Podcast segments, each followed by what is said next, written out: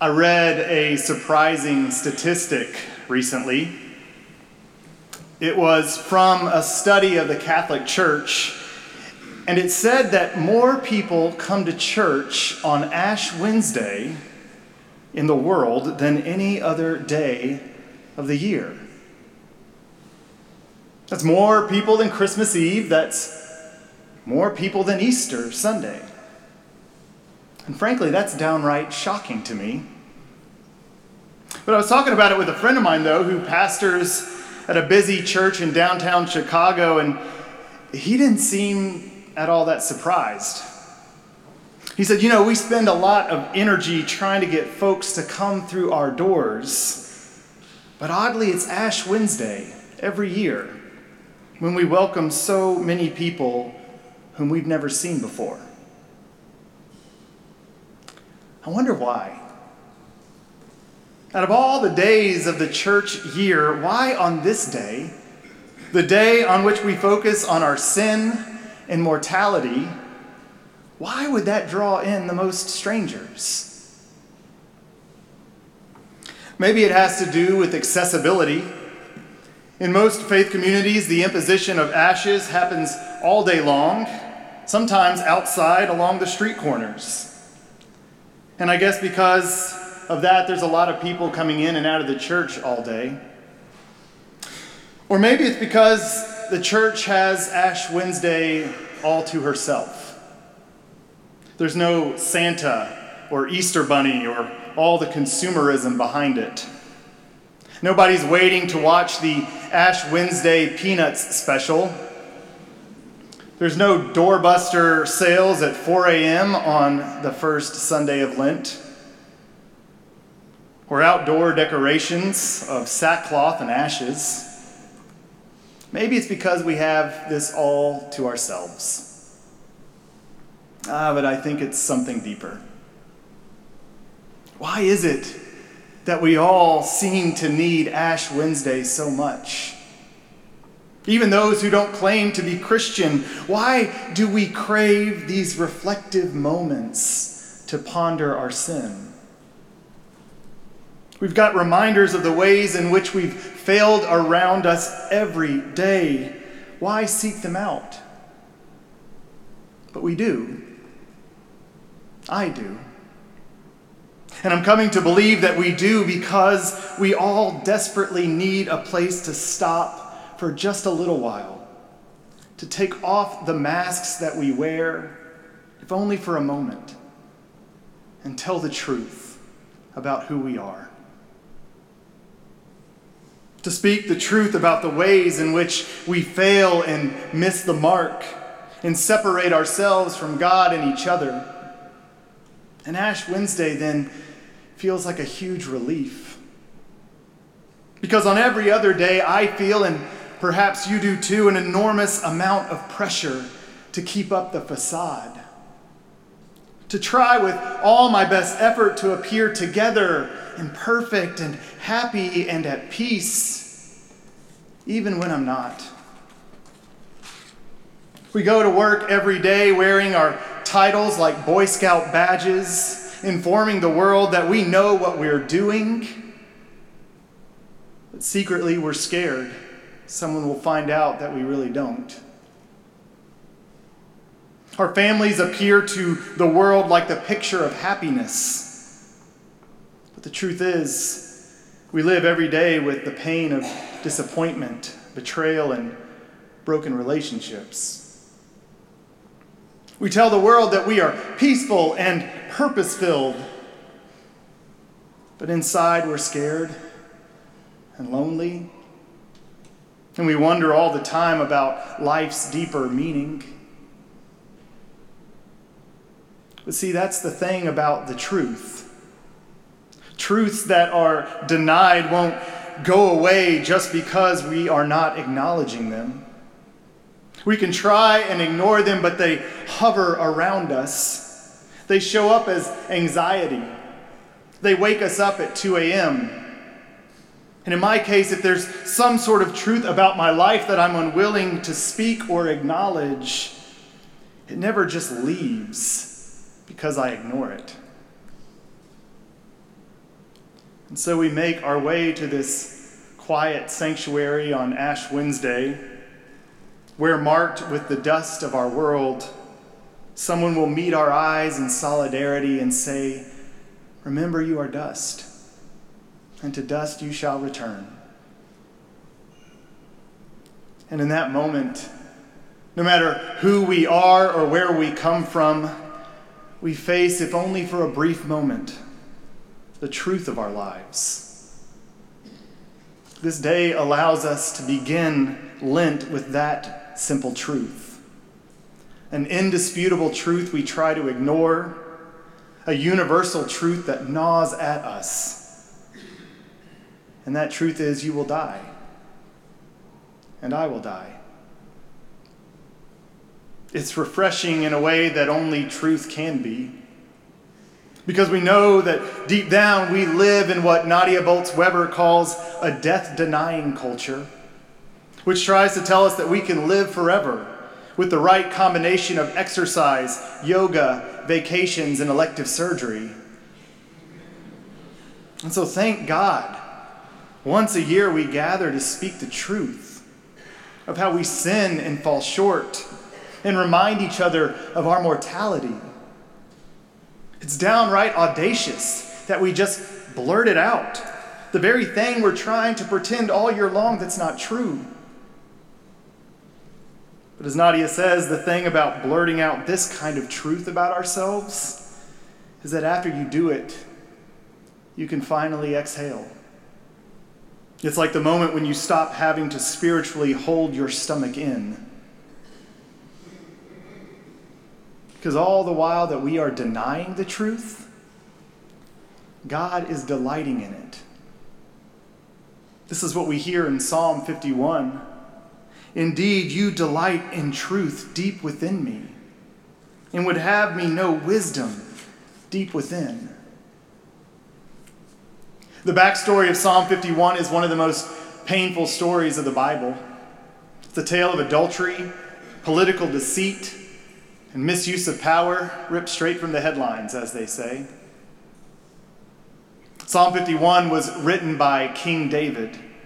It was written after David was called out by the prophet Nathan. Maybe you remember how that story goes. King David had an affair with Bathsheba while her husband Uriah, an officer in the army, was away at war. And Bathsheba became pregnant. And to cover up the affair, David schemes to have Uriah reassigned to the front lines where the fighting was most fierce. And sure enough, Uriah was killed in battle. David thinks he's gotten away with it all, the affair, the murderous cover-up. That is until the prophet Nathan pays a visit and tells David that God knows the truth. The truth of what he's done, the truth about who he is. And David's response is startling. It's startling because it's so unlike anything we see in politics today. King David doesn't double down and deny wrongdoing. He actually confesses. He admits the sins he's committed. He acknowledges the pain that his actions have caused. He speaks truth after a season of lies. It's not a trivial promise to give up chocolate. It's not a pledge to put on sackcloth and ashes either. David knows that God doesn't want groveling and sacrifices in the temple. God wants change. I think this is what the prophet Joel means when he says, "Yet even now, says the Lord, return to me with all your heart." All your heart. Because you see, God knows that we piece our heart out to a lot of things that aren't God. Like David, we hide those parts that we're not proud of. But God wants all of it. That which we deem good and that which we deem bad. Because when we say someone does something wholeheartedly, it means usually that it's without reservation. It means that we return to God with every part of our heart. The hidden parts, the parts we keep only for ourselves, as well as the parts that we give and receive love without hesitation. Return to me, God says. The spaces of our hearts that burn for justice, as well as those pieces of our heart that have been shattered by injustice, the pieces that have been broken, abandoned, hurt, and disregarded. We are to return to God every single part of our complicated human heart, to put down the facade and confess the truth about our hearts. Because it is God alone who can gather all the broken pieces of our heart and make them whole. This is Lent to me. Not competitive piety or trying to desperately make up for the fact that you're a terrible human being. Lenten prayers and practices are about changing the frequency. Lent is about spiritual exfoliation. Lent is about returning to God with all your heart. And how do we do it? Well, Joel gives us the answer. Return, he says, with fasting and weeping and mourning. In other words, we are called to lament. Too often we think of lament as some sloppy display of emotion, tearing our clothes and covering ourselves in ash. But lament is first and foremost truth-telling. It begins by challenging the way things are. It claims that something is not right in the world. It helps us to name the lies that we've been living and participating in. In his book, The Prophetic Imagination, Walter Brueggemann says that people can only dare to envision a new reality when they've been able to grieve, to scream out, to let loose the cry that has been stuck in their throats for so long. That cry, that expression of grief, says Brueggemann, is the most visceral announcement that things are not right. Only then can we begin to nurture, nourish, and evoke a new consciousness, a new vision. We so desperately need a new vision for this world. I invite you to take a moment to be in touch with the grief that you carry right now. Each of us has a grief that we carry, sorrow that has perhaps gone unexpressed or been stifled or numbed. Each of us has been touched by pain and suffering at some time. And yet we live in a culture that tells us to move on, to get over it, to shop or drink our way through it, to escape it with the chatter of TV or social media, so that we never have to face the dark, cold parts of our hearts. It's the same kind of attitude that forces us to answer, "I'm fine," when others ask how we are, when we really aren't. Even the church at times tries to move us too quickly to a place of hope without fully experiencing the sorrow that pierces us.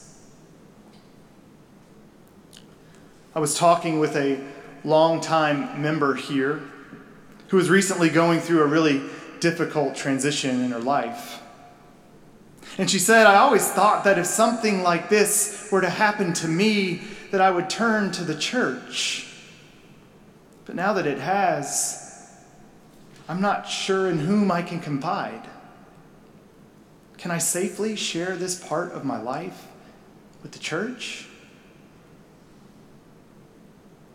She's not alone in asking that question.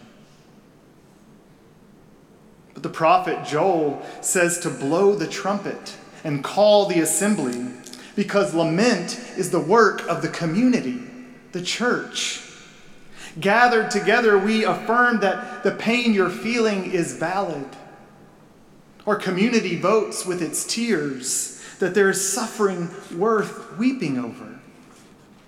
Lament in that way is a form of resistance, where we allow ourselves to be present to God and one another in our sin and our brokenness, and resist the cultural imperative to be strong and hold it together. We stop pretending that everything's okay and put an end to worshiping the status quo. We move beyond sanctuary friendliness to vulnerable, authentic community. We move beyond welcome to belonging. This Lent, I invite you to take up the practice of truth-telling. I invite you to inhabit those places of grief, the sorrows you may have resisted up until now.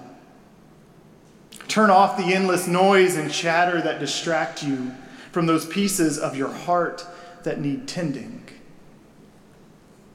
Make intentional space for your grief.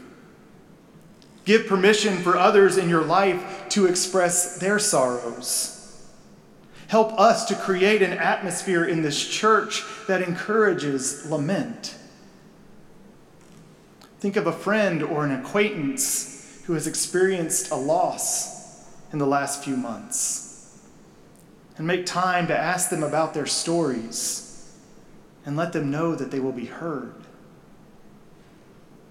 Refuse to say that everything is fine. Practice truth-telling. Because ultimately, this truth-telling is the release of power, God's power, the power that is the soul-transforming call of repentance. You know, I used to think that repentance meant to feel so bad about being bad that you promise not to be bad anymore. But I now see that repentance is just returning to God again. There's a story about a certain Carmelite nun who was having difficulty with contemplative prayer because her thoughts would wander 1,000 times during a 20-minute prayer session. And she was sure her teacher, Thomas Merton, would rebuke her for such a failure. And so she was surprised when instead Burton said that her wandering thoughts were just 1,000 opportunities to return to God. That's what Ash Wednesday and Lent is. 1,000 opportunities to return to God with all your heart. Returning again to the only thing that can save us, the love of God in Jesus Christ. Yet even now, says the Lord, return to me with all your heart, because the entirety of our heart is welcomed by God. We need not pretend that we have parts that are not really ours. We need not pretend that we are more or less than we are. It is not the truth within us, because as our psalm says, God delights not in the facade of us, not in the self-improvement project of us, not in the I'm giving up everything pleasurable for Lent so God will be impressed side of us. No, this God delights in the truth within us. That you are God's very own redeemed sinner, beloved in all your broken beauty.